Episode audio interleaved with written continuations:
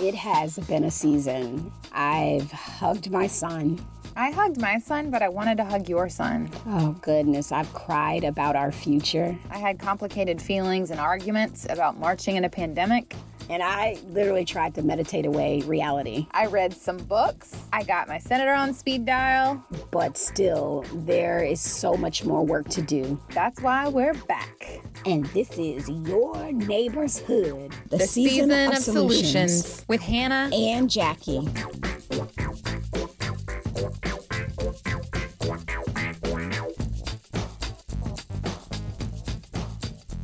This month just happens to be about what we get in our bellies food. Yeah. Yes. Mm-hmm. And I think all along the way, Hannah, it's just been every time we take on a new solution, it's been like layer that on top of what we just talked about, layer that on top of what mm-hmm. we just talked about, layer that. And this one is no different. And this one is one that I don't feel incredibly well versed on. So I'm so excited today that we are joined by Bailey, who has a bachelor's in nutrition and foods and a master's in sustainable food systems. And as if that weren't enough, she's also in training to be a dietitian. And as if that weren't enough, she's also doing some big things for our region. So, Bailey, thanks for being with us today. Yeah, I'm super excited. This food conversations, particularly in the area that we're in, is sort of like bubbled right it was like not a thing and then it just ballooned into and and let me like kind of take that back not to say it was not a thing it's always been a thing but it's become a mainstream conversation to have, particularly in our community. So much so that we're talking about food apartheid, the policy mm-hmm. behind food, and what that means and what that looks like. And just, I want to just bring everybody into the conversation because you hear people saying food apartheid and food desert. And can you guys explain the difference? So, what I'll say is coming into the food realm during COVID is when it really got real right? And people were sort of, I feel like, coming and saying, like, let's really, really have a conversation with it.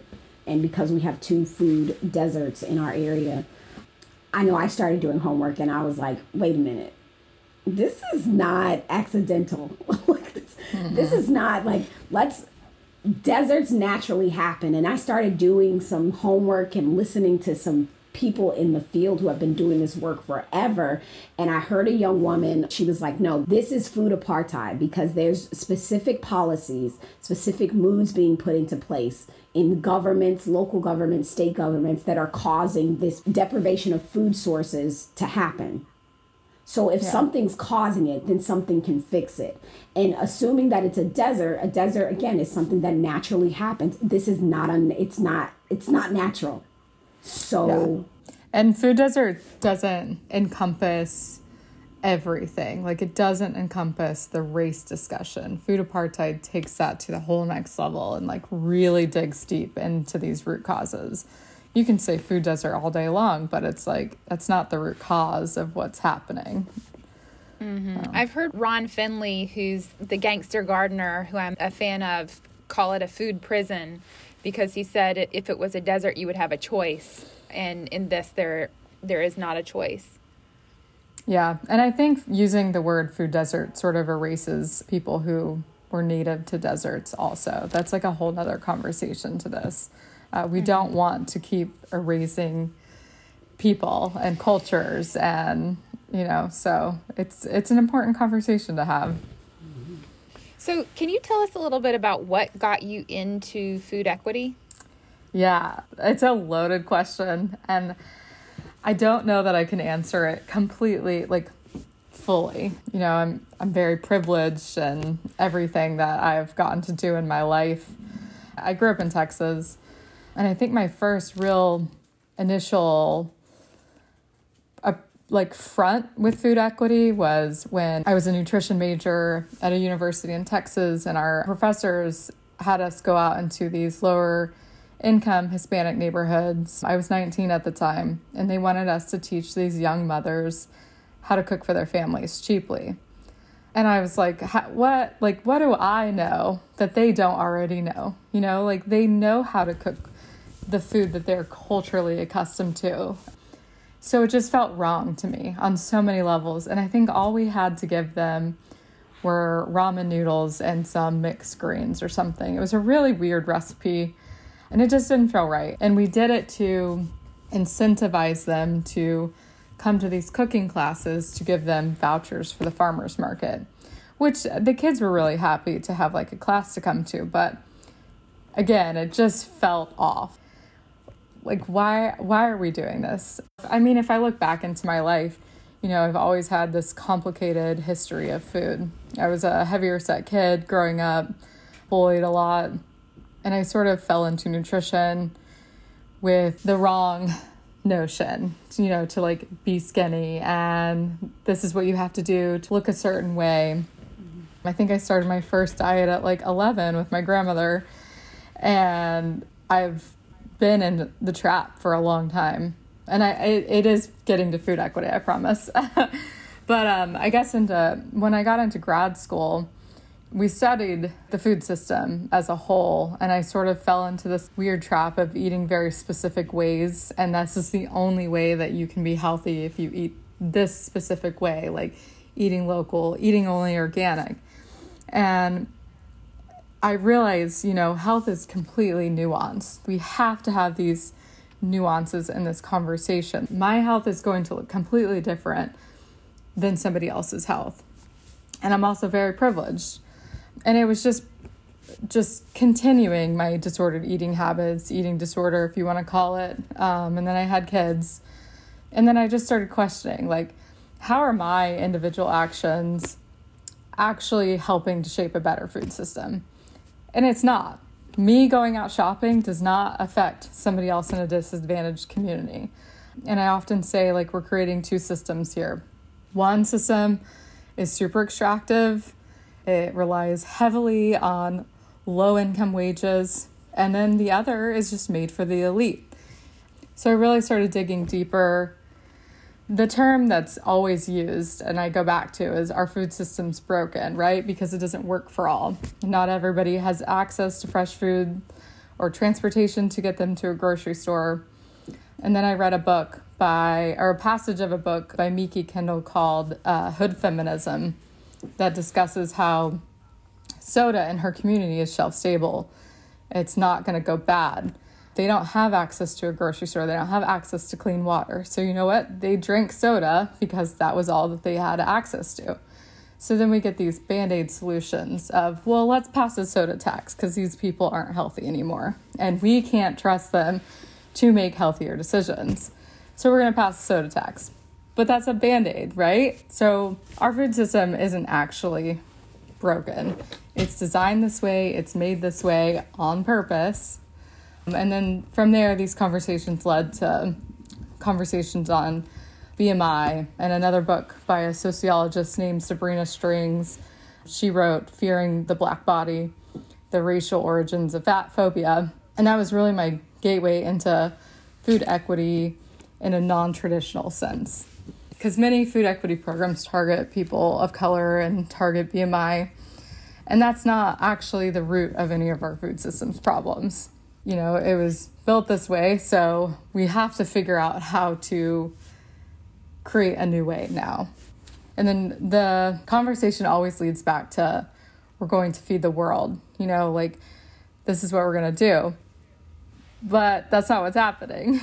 we have an overproduction or a surplus of food in our food system. Yeah, hunger is only worsening.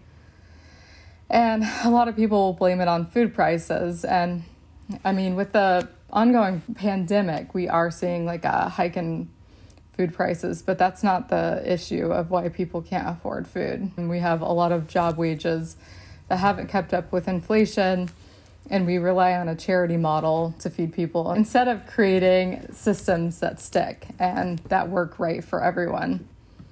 So that's sort of my introduction into food equity. It's loaded, it's a lot, and I've had to do a lot of unlearning in the process. A lot of things that I learned in undergrad were not as what it really is. So I've listened to a lot of others. I follow a lot of people on social media. And... Let me let me ask you a question real yeah. quick on something you said. Not even ask a question, but sort of tap back to hearing you say, um, I can't think of the name of the author talking about pop being shelf stable, right? Yeah. The and then the broken system. I hear when I hear that, I hear, all right, we we have this product that we can we can keep on the shelves that'll keep us hydrated, and then I hear the government saying, let's charge them for it. Mm-hmm. Like not even, and I think even how we do this work, it's like framing it. It was framed as well. Let's help these people get healthy by taking more money out of their pockets.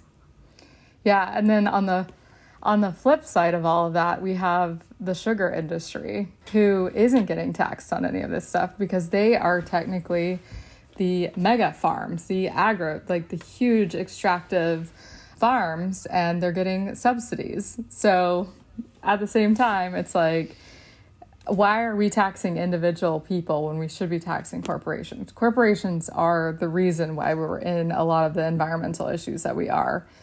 And it, it, comes from a level of trust. It's like, I don't trust you to make the decisions for your health. Right. So we're going to tax you on all of this. And it's like, we have to get back to a place where people are able and that that's part of the food sovereignty movement and i am not the person to talk to about food sovereignty because that is something that is coined by indigenous people and it needs to be their definition and their topic to talk about but it is the right of people to choose their food in their way. I think that plays into the creation of the Tidewater Food Policy Council. Yeah. So that piece, like I hear I hear policymakers making it work. One, continuing the cycle of taxing lower income people because they want to make decisions for them. And in that, the first picture that comes to my mind is there's this white guy somewhere saying, I know how to make these people do what I need them to do while also mm-hmm. making a buck. Yeah. That's what I see and feel. I have to just say, I think that there's also just a fact of, I am not denying any of the racism that exists in this. And also, that it is by design that a lot of the people who are making decisions on this don't don't have a proper understanding. And so I just want to say I just think it's that moment Bailey when you were going in and told to educate these women how to do something that they know how to do. I feel like as I've been on my anti-racism journey and trying to unlearn the moments that I've been most ashamed about have been moments in time where I've been instructed to do something and I wouldn't have thought twice why am I doing this? Or, or I hope I would have. I hope I would have. But I can see myself going along with something instead of having a red flag and saying, this is messed up. Mm. Yeah. And I didn't at the time. Like, I didn't stop. I didn't mm. say, oh, because I would have, like, gotten a bad grade and I would have, mm. you know? So mm-hmm. it's wild. Yeah. So it's an ignorant question. But is bottled water shelf stable? Yes. So bottled water is shelf stable, but on the flip side, a lot of these communities are getting in trouble for using plastic and you know, uh-huh. so that that's like a whole okay. other conversation. It's like, oh, okay. you're plastic polluting now. So uh-huh, uh-huh. Shame, shame, shame. You're, you're getting shame all the way around. Mm-hmm. Uh-huh, uh-huh. Okay. Um, and food is such an intimate thing. And I think back, my I, just the other day, my mother was cooking oxtails and she was like so angry because she went and bought these oxtails and they're like $70 for just like a little pot full and she was like do you know you know this was all this stuff we're eating used to be the bad parts lobster bad privy to privy yeah. all this stuff and it's just like as soon as people th- make it particularly white people turn it mm-hmm. into a mm-hmm. delicacy like we're paying more for the foods mm-hmm. that we love and your traditional foods yeah yes mm-hmm yeah. it's the same thing with like what we did with quinoa back in the day, you know, like and and now you look at like African countries who have actually grown quinoa and survived off quinoa. Now they can't afford quinoa. And it's like that was a, a staple in their diets. What wow. so there's a lot of these issues that are tied up and we just keep I mean like we have to get it together. Yeah. so and you're trying and to do have, that with the policy council. to, yeah. So tell us about the work of the the policy council Yeah. that you're establishing. So in grad school, I kind of looked at food policy councils in depth for my graduate capstone. I worked with the state based food policy council on some of the issues that they were having. I got to analyze all different food policy councils from around the nation. So it was a really cool insight to see what was working well. A lot of these food policy councils take on different initiatives and because all of our needs are very different in each each section of the country. We have different land for growing different things, uh, raising cattle, all of that goes into it. So I have always wanted to start a food policy council here. So I put out the call. Uh, you know, I, I had worked at a farmer's market. They wouldn't allow me to accept SNAP at the farmer's market, which was really a shame because they had spent like a million dollars every month at various grocery stores, wherever whoever would take SNAP, they could spend it at, but not our market. So I realized there's so many unseen problems that people aren't aware of. You know, just talking to some of my friends, they're like, "What's a food desert?" And it's just like explaining, like, yes, we may have a grocery store on every corner, but that's not the case for a lot of people in the U.S. They always think of like hunger as like a international thing for some hmm. reason. So we do. We have a lot of problems in this area, and we have to come to a systems of solutions approach. I keep going back to that phrase. I read it in a community food systems assessment survey that was done, and it makes total sense. You know, we have to framework this as like a systems approach. So, anyway, so I put the call out to the Tidewater Food Alliance, is what we're calling it now, and I got a lot of really good feedback, way more than I ever could have imagined. And I guess I'll go back and explain what a food policy council is in case anybody's not familiar. But the Food First defines food policy council as um, both forum for food issues and platforms for coordinated action. So that's really what I want to foster here. I want to connect the dots. We're very fragmented in this area on connecting these pieces. You know, we're all working at different things like hunger, farming, when really we need to come together because these are issues that have to be solved together. So that's kind of where I was going with this. I guess I can talk about some of the areas we do have in this region other than farmers markets not accepting SNAP, which agriculture is a huge economy sector, especially in Virginia Beach. I think they estimated it to be 139 million, but the average Virginia farmer is 58.5 years old. And if we don't have a newer generation of people that are wanting to get into farming, that's going to threaten our food security in the future. That that's a huge issue that we have to think about. So helping support small and beginning farmers. And then w- with the pandemic, we see the supply chains hit really hard.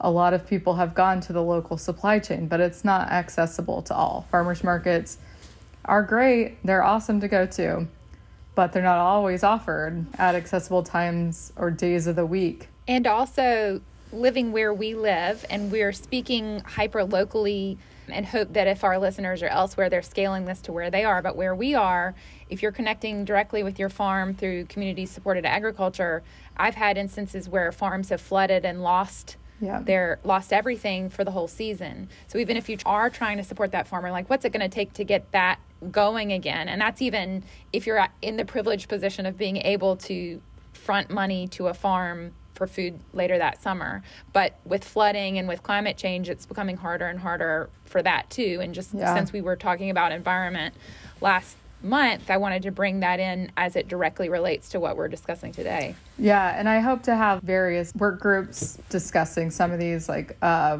some that have come up are like a food economy work group, you know, really talking about what it's going to take to get these small farmers and mid-sized farmers in our region to be able to scale up because scalability is a huge topic. You know, like if you go to a grocery store, a lot of the produce coming from the shelves and shipped all across the country, they're coming from larger agri farms because they have the scalability to be able to do that. Some of our small farmers don't have that, and we don't have a middleman per se to really like help distribute that for the small farmer, small and mid-sized farmers to scale up. So it's like a whole nother thing. So we're gonna do the food economy. We're looking at food and nutrition work group, um, a food equity work group, and then environmental impacts work group. So looking really like at uh, sustainability, soil health, all of those issues that goes into farming. Part of this too is bringing people in the conversation that are affected. When we talk about like farmers, I think about how I think it today there's like over 3 million farmers I think in the United States. I think I remember reading in only over a little over 40 40,000 or so are black farmers, which is yeah, yeah, it's like oh in the past By design. By design, right. In the past century, I know I read in the past century that we've lost a Yeah. million black farmers. Yep. And that A was due to that was a, a lot due to the civil rights movement. You know, USDA said, "Hey, if you're part of these civil rights movements, you're done. We're not giving you funding." We, you're not getting no money. You're not getting anything. But we did see this past March that there was like five billion Yeah. dollars stimulus in, for the black farmers. But I, say that because in all of this, right, when, when people think farming and they think, you know, coming around the policy for food, oftentimes we're seeing one face, right? Like, and to to Hannah's point, it's like, am I the per like? Yes, I should be here, but also, how do we make sure that I'm, I'm and I'm using black folks as an example um, because that's where I'm coming from. But really, this is a it's a dollar issue. It's an economic issue that people are in the room that are affected and influenced, and that we're looking at these sorts of things like the census is messed up. So now, like we we know that we're going to be getting data based off that. We have to be really intentional about how and who we move in the room with, from the production to the processing to the distribution to the consumption. Point to your food policy council's point. Yeah. And I was just in a conversation last week, and I'm not going to like say names or anything, but uh, it was interesting because they were talking about some Hispanic farmers in Virginia who have acquired land and farm, and they go out to farmers markets. But when they go out to farmers markets, they don't get customers. So they have to hire white people in order to get more funding and money at the farmers markets. So that's like a whole nother like issue that we have to talk about. What? Yeah. So it's interesting to be so directly affected by these things but not allowed to be Right? connected and most of our practices come from indigenous and black and Hispanic farmers. Like I don't know why we have adapted to this holier than thou white farmer image, you know, and I and I know it's prevalent in our system. Ni- 97 I think percent farmers are white. And that's fine if they want to keep farming, but we have to create more advantages for people of color to go into farming and and own land. That's like a whole nother piece. And own their own piece of land. so mm-hmm. Yeah. Mm-hmm. We can always point to one specific thing if we need to when we're trying to figure out why things are not fine, why they are the way they are, and that's white mm. supremacy. yeah. When it mm-hmm. all boils down to you own land, you can vote, you own, you're white, you can vote, you know, like down to how we mm-hmm. create policy, how we select who's going to be in those positions. It's that's what it boils down to, and we're all influenced by it. So when it becomes unacceptable to the masses, like to, to most of us, then I think we're going to see some some changes where we're not saying that 90% of the farmers are white. We're saying that black and Hispanic farming has increased by 10%. Yeah. Right? Like when we're saying those sorts of things. And I'm, I'm hoping that the work that you and other folks choose to do pushes that policy forward because that's what it's going to take to get us out of here. Yeah. Policy and money too, right? Like funded policy. Yeah. Mm-hmm. So you have gathered the stakeholders and then are breaking them down into these subsectors to form work groups. And then what's the what next steps exist Yeah. and how can listeners be involved So I, I wouldn't say we're at that point where we're broken down into all of these different five subcategories yet. I really am trying to get a community food systems assessment done here. And we're trying to figure out how far out. So right now we're sort of in phase one. So the phase one is we have an assessments committee and we have a newsletter committee. The assessments committee is really going to define parameters around what we're looking at for the community food systems assessment. Uh, Piedmont, I always say it wrong.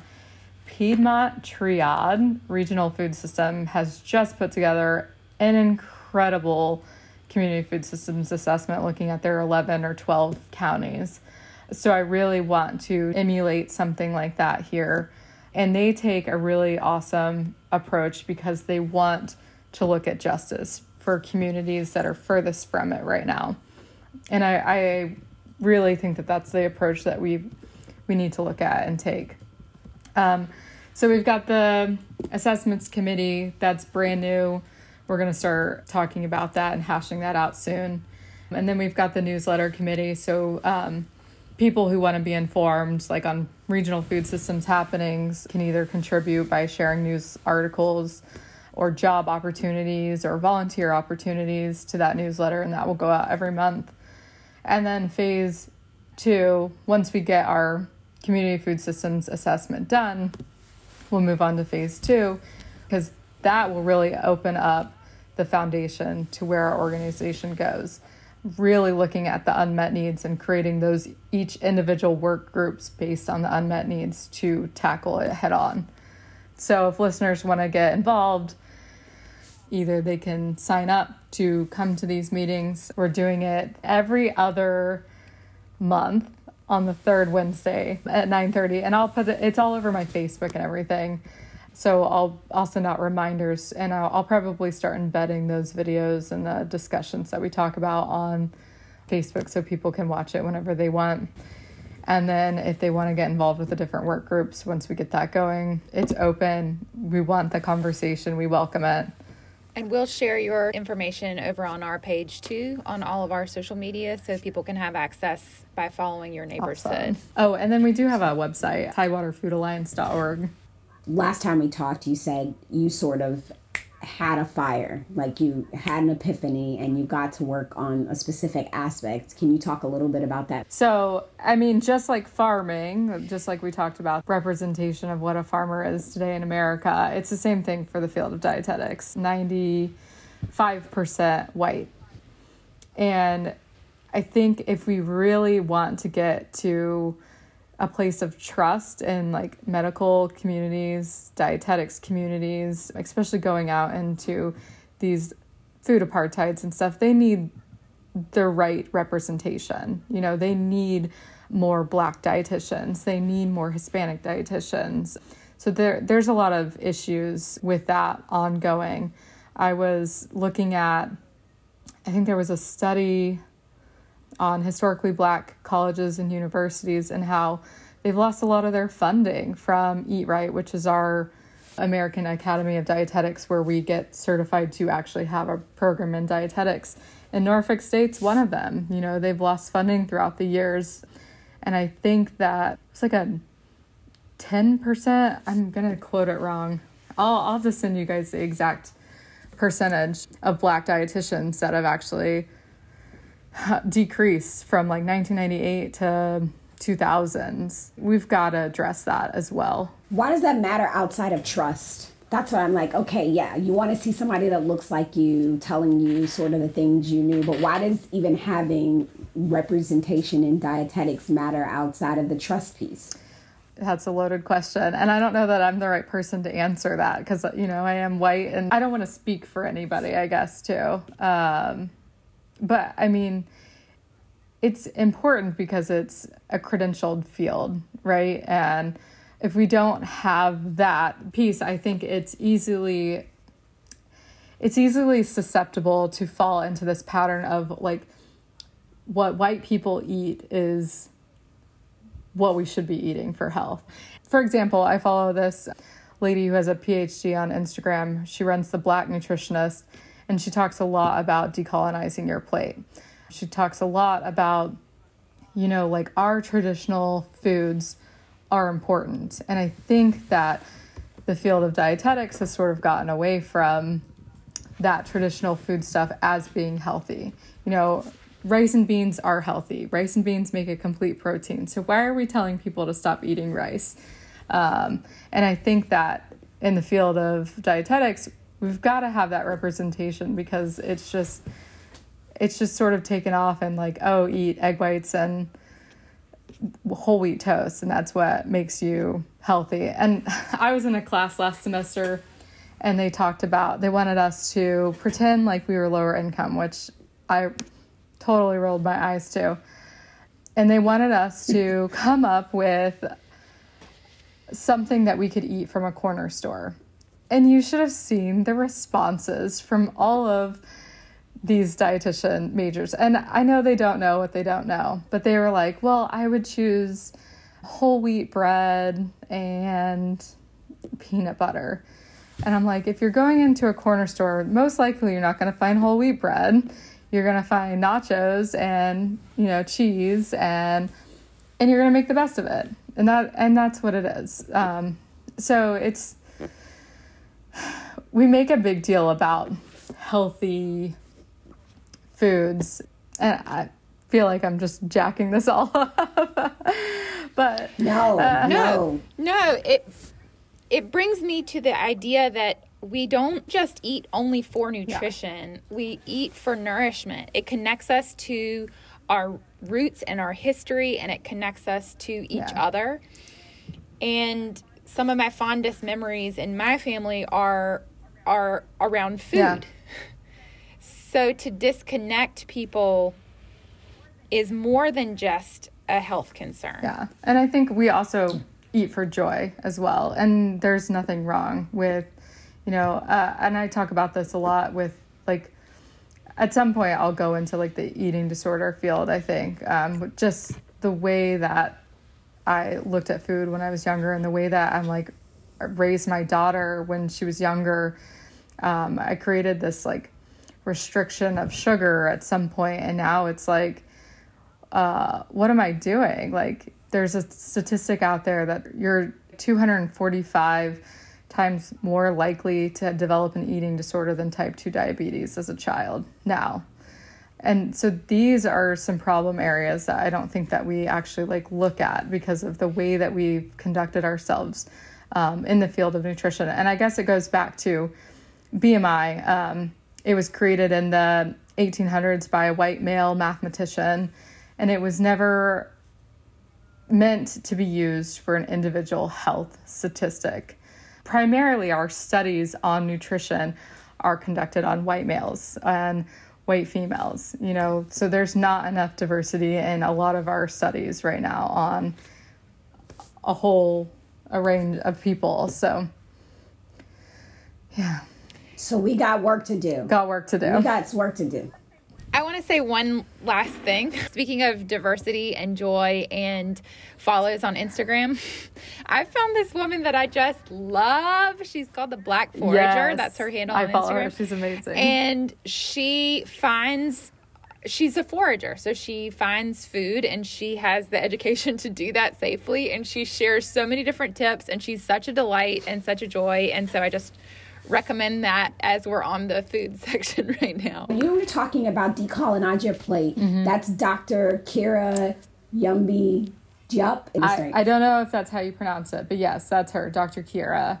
She runs the Black Nutritionist. Her Instagram yeah. handle is incredible. Um, uh, she so it's at Black um, dot nutritionist dot nutritionist, yeah. uh, and then you've got the other woman with the Mexican American um, decolonize your diet, diet is Jardinerx. Jardinerx. Yeah. That's J A R D I N E R X. Jardinerx, I think. Jardinerx. And the Black Forager is Alexis Nicole. Um, yeah, see? she's incredible. I uh, the half the stuff she eats, I was like, I had no idea you could even eat that. uh, so, so we can use our online teachers We can connect to people in our own communities that are trying to get to this work. We can call people in asking, at least for me, because I'm around a lot of a lot of little chocolate faces. I've started asking about not just who they who they want to be when they grow up, but like talking about other things. So we've got one that's like, I want to be a chef. So now I can say, well, have you thought about nutritionist? Because girl, you know you like she likes to tell people what to do. so you know what I mean? So broadening the scope of what it means to have an area of interest. Yeah. You know, you love food. Here are all the many things you can do with food. Yeah. You know? Mm-hmm. Mm-hmm. And there's a lot. A chocolatier.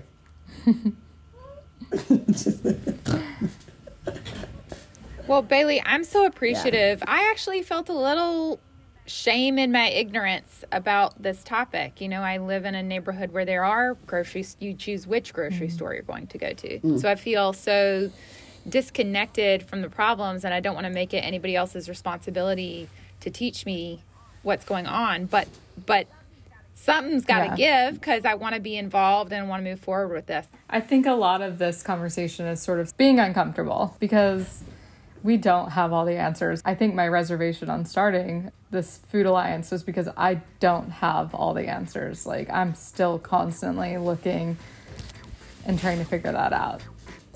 It's part of the process. We are so grateful yeah. for the time you've given us and for the work that you're putting in. Thank you. Mm-hmm. Thank you. I mean, it's a community yeah, thanks, effort. Bailey. And thank y'all so much for having me on here. This was awesome. All right, you've been listening to Your Neighbor's Hood, and as always, give us a like, a rate, subscribe, review, tell your friends, and join us on social. Stay open, stay curious, and make it a great day closer to history.